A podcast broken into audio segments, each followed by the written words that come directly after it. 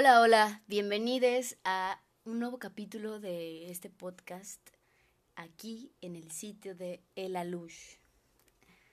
Mm, varios me están, me están preguntando que por qué se llama El Alush, el podcast. Es una historia graciosa que me gustaría contarles después en otro episodio. Eh, pero bueno, El Alush soy yo. Mi nombre es Michelle Arrébola. Eh, soy una persona no binaria. Eh, soy actor, contralto, mimo, clown, Thundercat y a veces poeta. Entonces, quisiera darles la bienvenida a este nuevo podcast. Quédate aquí conmigo porque vamos a hablar de cositas bastante interesantes y que normalmente no indagamos y no profundizamos lo suficiente en ellas. Quédate conmigo.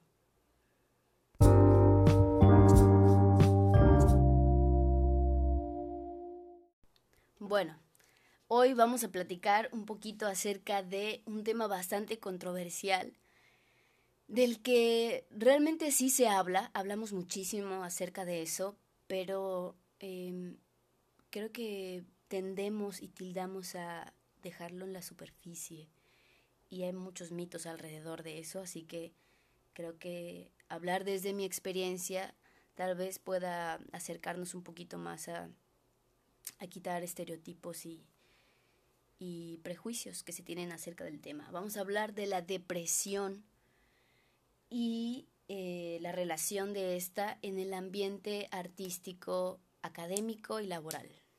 Eh, así que vamos a empezar platicando un poquito, primero que nada, acercarnos al concepto como tal. ¿Qué es la depresión? Muchos podemos pensar, eh, de primera instancia me viene a la mente tristeza, ¿no? Es la primera palabra que me viene a la mente. Y tal vez para ti también. Pero la depresión no solamente se trata de tristeza. Vamos a hablar un poquito con un par de, términos tal vez eh, técnicos, pero que seguramente se pueden entender.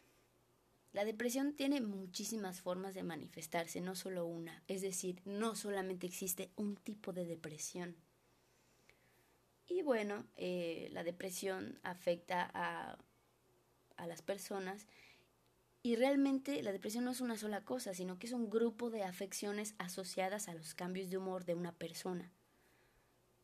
Les voy a nombrar algunos ejemplos que son tal vez unos de los más populares el trastorno depresivo mayor, el trastorno depresivo persistente, el trastorno bipolar, el trastorno bipolar tipo 2, etcétera, etcétera.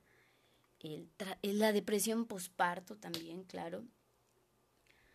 Hay muchísimos tipos de depresión y cada una de, de ese tipo de depresión y en cada persona pues existen diferentes factores que la detonan.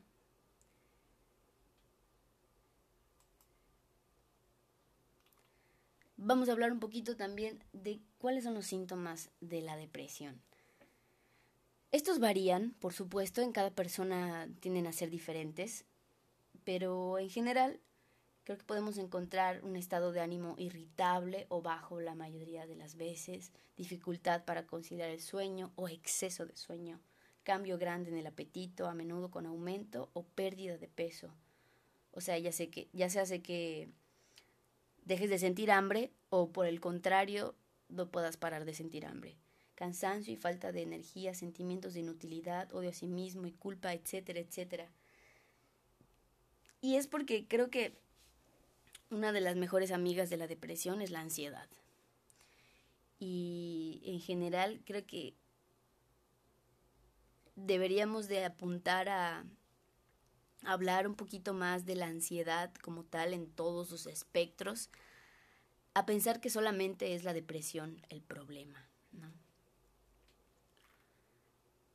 Y bueno, la depresión, creo que en esta generación a la que yo pertenezco,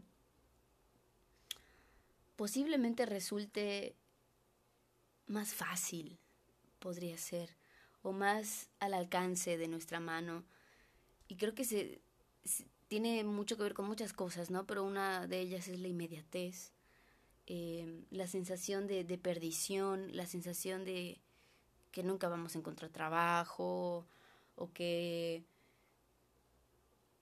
nos vamos a morir de hambre, sobre todo en, en, el ámbito artístico, ¿no? Pero va más allá del ámbito artístico. Creo que todas las personas de, de mi edad, tengo 22 años, pues están pensando constantemente en eso, los doctores, los abogados, los contadores, los comunicadores, todos, todos, todos estamos totalmente eh, como ante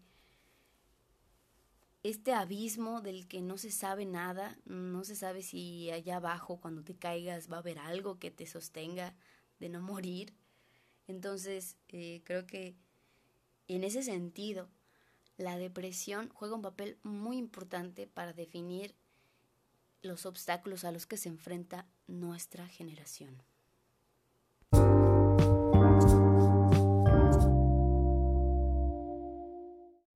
Mm, muy bien, ahora.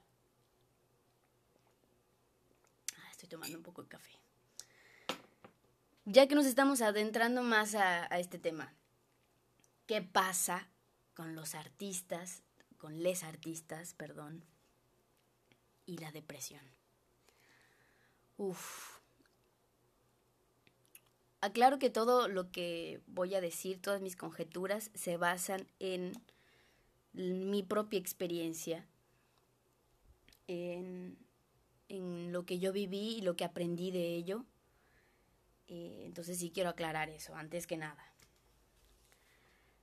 Me di cuenta y lo pude confirmar gracias a, a, mi experiencia con la doctora con la que me trató, eh, que el ser artista también te vulnera a abrir puertas de ti mismo que normalmente otras personas no tienen ni siquiera la necesidad de abrir. Pues ¿por qué no? Y ya, pero nosotros los artistas vivimos de esas puertas, de esos sentimientos, de esas sensaciones, de, de todo lo que puede resultar un, un detonador para la depresión, de eso vive el artista, ¿no? Totalmente y siempre, sobre todo les que nos dedicamos a, a las artes escénicas. Entonces, creo que como artistas estamos siempre muy entre la delgada línea a caer en la depresión y vivir de ello. innumerables artistas que han sacado innumerables de obras maestras, ya, ya sea de música, de pintura, de escultura, de performance, de danza, de teatro, de poesía, de lo que sea. Siempre el artista que está deprimido, el artista que está triste, es de ahí de donde saca la garra para para atreverse a hacer cosas que a lo mejor cuando se está feliz no se atreve, ¿no? Entonces me platicaba mi doctora que es muy difícil eh, trabajar con artistas, eh, desde la parte psiquiátrica para, para ayudar con, con los problemas de la depresión. Porque una vez que le quitas al artista la posibilidad de abrir esas puertas por las que él vive, pues a lo mejor si lo ayudas a, a poder manejar más su inteligencia emocional, pero le estás quitando su manera de vivir, ¿no? De, lo que come, de lo que de lo que respira, casi también. Entonces es un tema bastante complejo, bastante quisquilloso el, el hablar de, de medicación, de depresión, de trastornos emocionales, mentales con las personas artistas porque es muy fácil que nosotros caigamos en eso. Y es, la, la verdad es que sí está medio feo decirlo, pero Pero muchas veces así es. Claro, tampoco hay que generalizar. Pero sabemos que, que sí tendemos a, a tener eh, demasiada vulnerabilidad, sensibilidad hacia, sobre todo a ese, ese, tipo de cosas, porque la depresión habla no solo de lo que hay afuera y de lo que estás inconforme, sobre todo de lo que estás inconforme dentro de ti. Y lo reflejas eh, estando inconforme con lo que hay afuera. Entonces eh, el artista pues siempre está creando con lo que hay dentro, con lo que hay dentro. Y sí se inspira de lo que hay afuera, pero lo genera desde un lugar que está dentro, ¿no? Entonces, ¿qué pasa con, con nuestro deseo de querer seguir indagando por dentro, por dentro, y de repente, ¡uy! Te, te topas con un, un recuerdo, una mala experiencia, algo, algo dentro de tu proceso creativo, algo, te topaste con, con algo, algo mínimo, que en tu mente detona inmediatamente una serie de pensamientos negativos, uno tras otro, uno tras otro, y se va a convertir en una bola de nieve.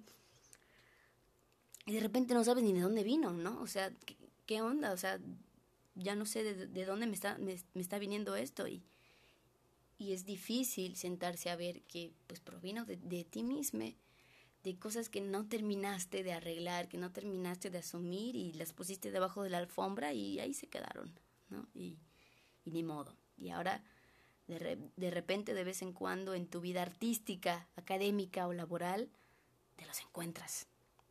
Te encuentras con esos demonios. Y es bien fácil que te los encuentres porque nosotros los artistas vivimos con nuestros demonios todo el tiempo. Dormimos con ellos, vamos al baño con ellos, está, hacemos de todo con ellos y son ellos los que nos ayudan a crear lo que creamos, ¿no? Muchas veces. Así que, eh, pues les invito a que reflexionen cuáles son tus demonios. ¿Los tienes? ¿Y de dónde vienen? ¿Y por qué?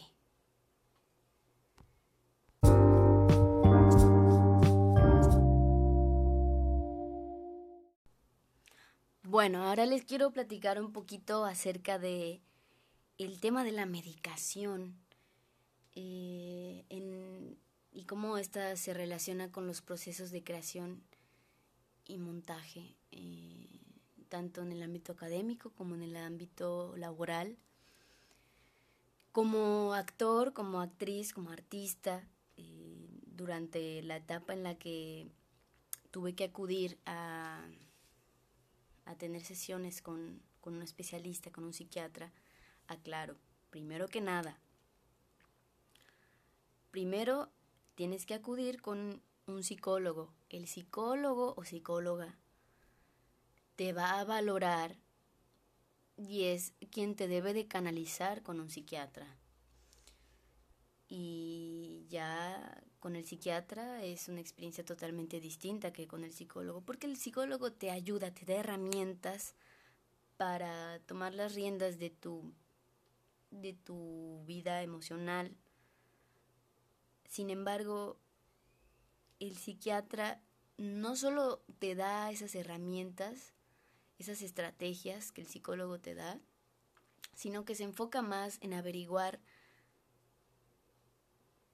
el origen, el núcleo de eso que te está pasando. Por eso muchas veces los psiquiatras utilizan el psicoanálisis y sus derivados, ¿no? Hablan mucho acerca de la familia y, tu, infancia, tu niñez y sobre todo de los padres, ¿no? Eh, y además a esto te da un empujoncito, una ayuda con una ayuda extra con la medicación. No voy a entrar en detalles acerca de este tema porque no soy psiquiatra, no soy especialista. Como les dije, todo lo que yo diga va a ser a partir de mi experiencia y de lo que he entendido y aprendido de ello. Existen, pongámoslo así, existen dos tipos de medicación. La que es para la ansiedad y la que es para la depresión como tal. Estas dos juntas eh, son las que hacen que te sientas no solamente menos ansioso, ansiose o ansiosa, sino también más feliz, así tal cual. ¿Por qué? Porque los ansiolíticos eh, te ayudan para poder dormir, para, pues justo como lo dicen, ¿no? Para acabar con tu ansiedad, cualquiera de las manifestaciones que tengas de esta, te ayuda muchísimo con ello. Y las que son para la depresión, los antidepresivos, ya van hacia la parte química de tu cerebro que no está produciendo la serotonina necesaria o la dopamina necesaria para, o sea, las hormonas y los químicos necesarios para que te sientas bien, para que tengas ganas de salir de tu cuarto, para que tengas ganas de ir a un ensayo, para que tengas ganas de hacer tu tarea, para que tengas ganas de leer, para que tengas ganas de vivir, pues, ¿no? A veces te pueden recetar solo ansiolíticos, a veces solo antidepresivos, dependiendo de tus síntomas, no depende mucho, a veces te recetan los dos. Y yo fui por varias etapas. Eh, hubo momentos en donde solo me recetaron ansiolíticos, otros en donde solo me recetaron antidepresivos, otros en donde los dos y otros en donde doble dosis de los dos. Es un show, siempre dependiendo de cómo va tu proceso pues va cambiando, ¿no? Es, es como te debe de ir acompañando tu doctor o doctora en, en este sentido. Bueno, ahora, en mi experiencia, porque durante ese, ese tiempo fueron aproximadamente seis meses, medio año, que estuve en medicación y, y, viendo a mi psiquiatra una vez a la semana, sin falta. Eh, pero al mismo tiempo, pues la verdad es que soy una persona que se la pasa ocupada todo el tiempo. Me encanta estar ocupada todo el tiempo, me encanta llenarme de cosas para hacer, llenar mi agenda, o sea, la verdad soy de esas personas de las que prefiero estar en la calle, prefiero estar haciendo algo que estar en mi casa. Me encanta echar la hueva, por supuesto que sí, pero creo que lo que me motiva a, a ser una persona productiva es estar afuera y hacerlo. Ahorita con, con, la pandemia y todo está, pues ha tenido que modificar eso, como ya sabrán, pero, pero yo soy muy así. Entonces, empiezo a, a tomar estos medicamentos a la par de mi formación académica actoral y también a la par de un montaje escénico bueno, creo que dos. Sí, para ese entonces estaba en dos montajes escénicos. Me parece. O no, tres. Sí, tres, tres, tres. Estaba en el montaje de salas de urgencia de Campo Corto para la maestría. Estaba en Salomé de Oscar Wilde.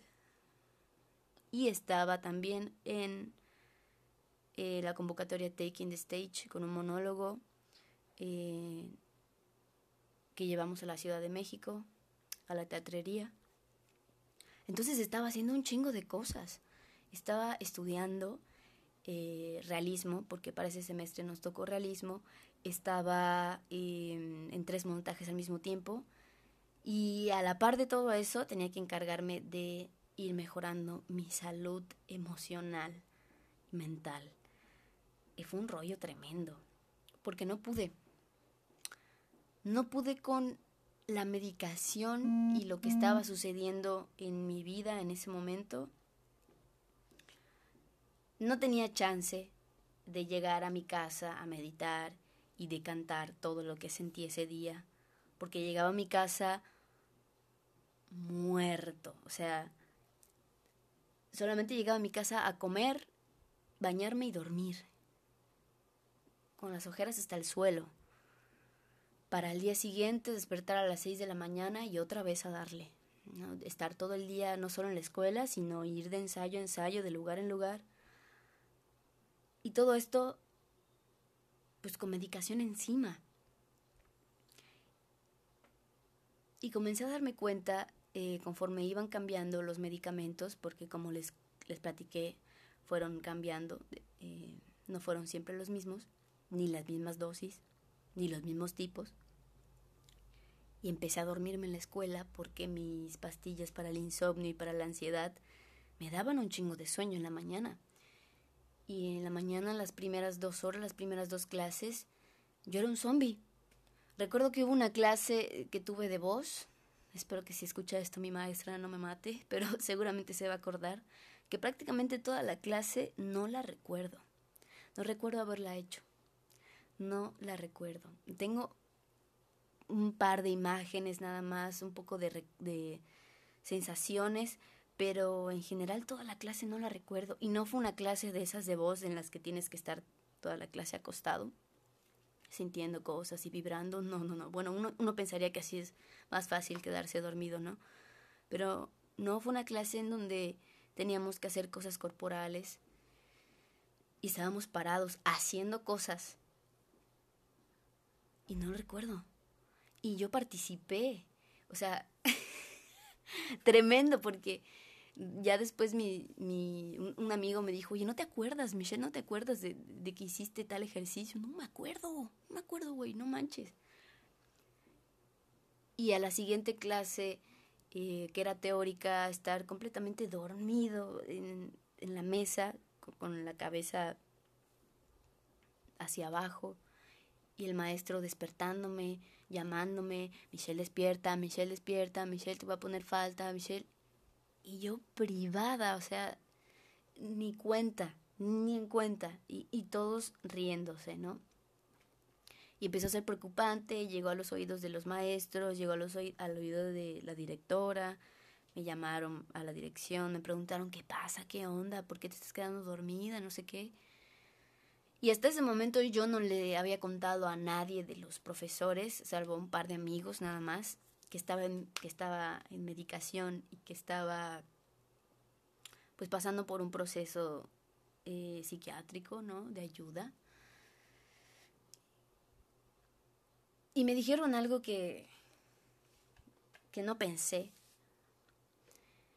Me dijeron que pues eh, no, ellos no eran adivinos y que no lo iban a adivinar nunca y no lo iban a poder saber jamás si no se los decía. Y tienen razón, es la verdad, no les había dicho y ellos no iban a poder adivinarlo y obviamente si yo no hablaba y si yo no decía nada, pues ellos cómo iban a entender si me dormía o si estaba de esa manera, ¿no? Obviamente fácilmente pasaba como una irresponsabilidad. Eh, y luego, después de que empiezo a ver esos cambios, también me empiezo a fijar que a la hora de actuar, y eso aquí, aquí es donde viene la parte que más, más terror me da recordar, porque fue muy frustrante para mí.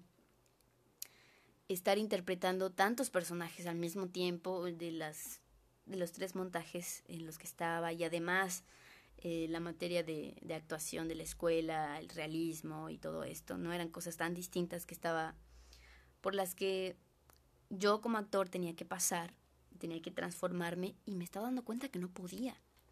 Y eso de lo que tanto, de, de lo que durante tanto tiempo me fue tan fácil acceder, siempre me fue muy fácil acceder a, a ese cambio, a ese, a ponerme esas máscaras, a, hacer cambios radicales de un personaje a otro en un abrir y cerrar de ojos y me, y me estaba dando cuenta que no podía. Y no podía, y no podía, y no podía. Y a la hora de interpretar a María, un personaje que se suicida de Campo Corto, de una de las obras en las que estaba, uff, qué trabajo me daba. No, sentía que en los ensayos, a la hora del, soliloquio, en donde dice que se va a suicidar y que se va a morir, no pasaban las palabras, no lo sentía real, no podía identificarme. Sentía que estaba lejano a mí cuando era todo lo contrario, ¿no? Era yo la persona que, que quería acabar con su vida, era yo Michelle queriendo acabar con mi vida y también María, ¿no? Entonces uno pensaría que, que de, de esa manera es mucho más fácil apropiarse del personaje, pero para mí estaba resultando imposible imposible porque las pastillas que estaba tomando me hacían sentir eh, en un status quo totalmente lineal, al que yo nunca había estado acostumbrada. Las pastillas me estaban haciendo sentir como que estaba bien, ok, sí, estoy bien, me, despierto con ganas de hacer las cosas, tengo la energía para hacerlas, eh, no siento crisis de ansiedad, no tengo que recurrir a ningún estupefaciente para sentirme relajada. Pero justo es, es eso lo que no lo que no necesita un actor. Un actor necesita sentir los cambios bruscos de, de, ánimo, de, de sensaciones, de estímulos, y no los estaba recibiendo. Fue como si me hubieran puesto, era como si esas pastillas me pusieran un, un casco de astronauta que me segregaba de todo lo demás, de todo lo demás que se supone que, que podría sentir y que toda mi vida había sentido y, y por lo que me había sido tan fácil y tan ameno y tan disfrutable actuar, pues ya no lo sentía. Era como si ese músculo, el músculo de la actuación, para mí estuviera entumido. Como si esas pastillas me lo entumieran, ese músculo. Entonces ya no podía trabajarlo. Por más que yo quería eh, entrenar ese músculo, utilizarlo para las miles de cosas que tenía que hacer, no podía y me estaba preocupando muchísimo y me estaba frustrando. En un par de ocasiones hablé con mi, con mi equipo de, de la compañía y les dije, ¿saben qué chicos? No puedo. No estoy pudiendo, no le estoy agarrando los textos a María, no, no siento que esté interpretándola como debería de ser, em, me siento muy frustrada, me siento, pues me siento mal, ¿no? O sea, siento que no, no la estoy dando, no la estoy haciendo. Y realmente yo estoy segura de que no es porque estuviera hasta el tope de cosas que hacer, porque como les, como les platiqué, toda mi vida em, actoral he estado con miles de cosas. No, es la, no era la primera vez que tenía miles de montajes y además la escuela. Así ha sido durante muchos años. Entonces sabía que no era ese el factor. Sabía que eran las pastillas. Que sí me estaban ayudando mucho. Que sí ya me sentía me sentía bien, ya no sentía ganas de querer darme un golpe en la cara cada vez que me veía en un espejo. Me estaban ayudando de, de, muchas, muchas buenas maneras, pero también me estaba quitando eso de lo que yo vivo. Y, y fue bastante difícil para mí.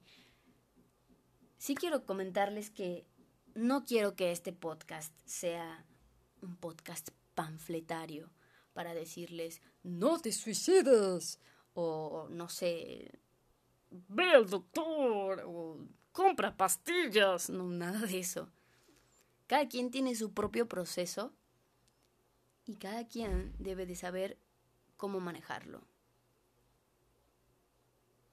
Claro que lo primero está en acudir a tu familia. Eso fue lo primero que tuve que hacer y fue creo que el paso más difícil de todos, acudir a mi madre. Pero a partir de ahí, pues la ayuda comenzó a crecer y, y la verdad no estaría aquí hablándoles sin ese proceso de seis meses que tuve. Em, entonces, sí creo que hay muchas cosas que pude descubrir de mí misma a raíz de, de, la experiencia que tuve con las pastillas, de la experiencia que tuve con, con la doctora, con mi psiquiatra. Descubrí muchas cosas, descubrí sobre todo de dónde proviene mi actoralidad, eh, de qué se alimenta, eh, cómo, cómo puedo tomarla para moldearla y hacerla mejor. Y creo que eso en muchas ocasiones es algo muy complejo de lograr, como tener en claro y visualizar y casi casi tocar y, y entender de dónde proviene eso de lo que eres tan bueno, de dónde proviene eso que te hace cantar como lo haces, que te hace tocar la flauta como lo haces o la guitarra, o que te hace bailar o que te hace pintar, de dónde proviene, ¿no? Muchas veces lo ignoramos, no tenemos idea de dónde proviene. Sabemos que está ahí, que lo podemos hacer, que lo sabemos hacer y qué bonito, bravo, listo, ahí está. Pero aquí te invito a reflexionar de dónde, de dónde viene eso que tú sabes hacer y que disfrutas y que sabes que lo sabes hacer bien ¿De dónde viene? ¿De qué se alimenta? Eh, ¿Por qué? Pregúntatelo. Eh, finalmente,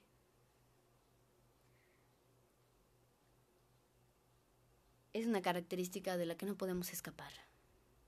¿Cuántos suicidas no han sido artistas? ¿Cuántos artistas no han sido suicidas? Eh, creo que la vida es muchas cosas, no solo tristeza. Y desafortunadamente la depresión te hace pensar que siempre te has sentido así y que siempre lo harás. Pero no es cierto. Es una mentira. No siempre nos hemos sentido tristes y no siempre nos vamos a sentir tristes. Y pues también hay que dejar de estigmatizar la depresión y la ansiedad. Hay que empezar a hablar de ello y hay que empezar a tomar cartas en el asunto, ¿no? Sobre todo hablar de ello. A veces solamente necesitamos sacarlo, hablarlo.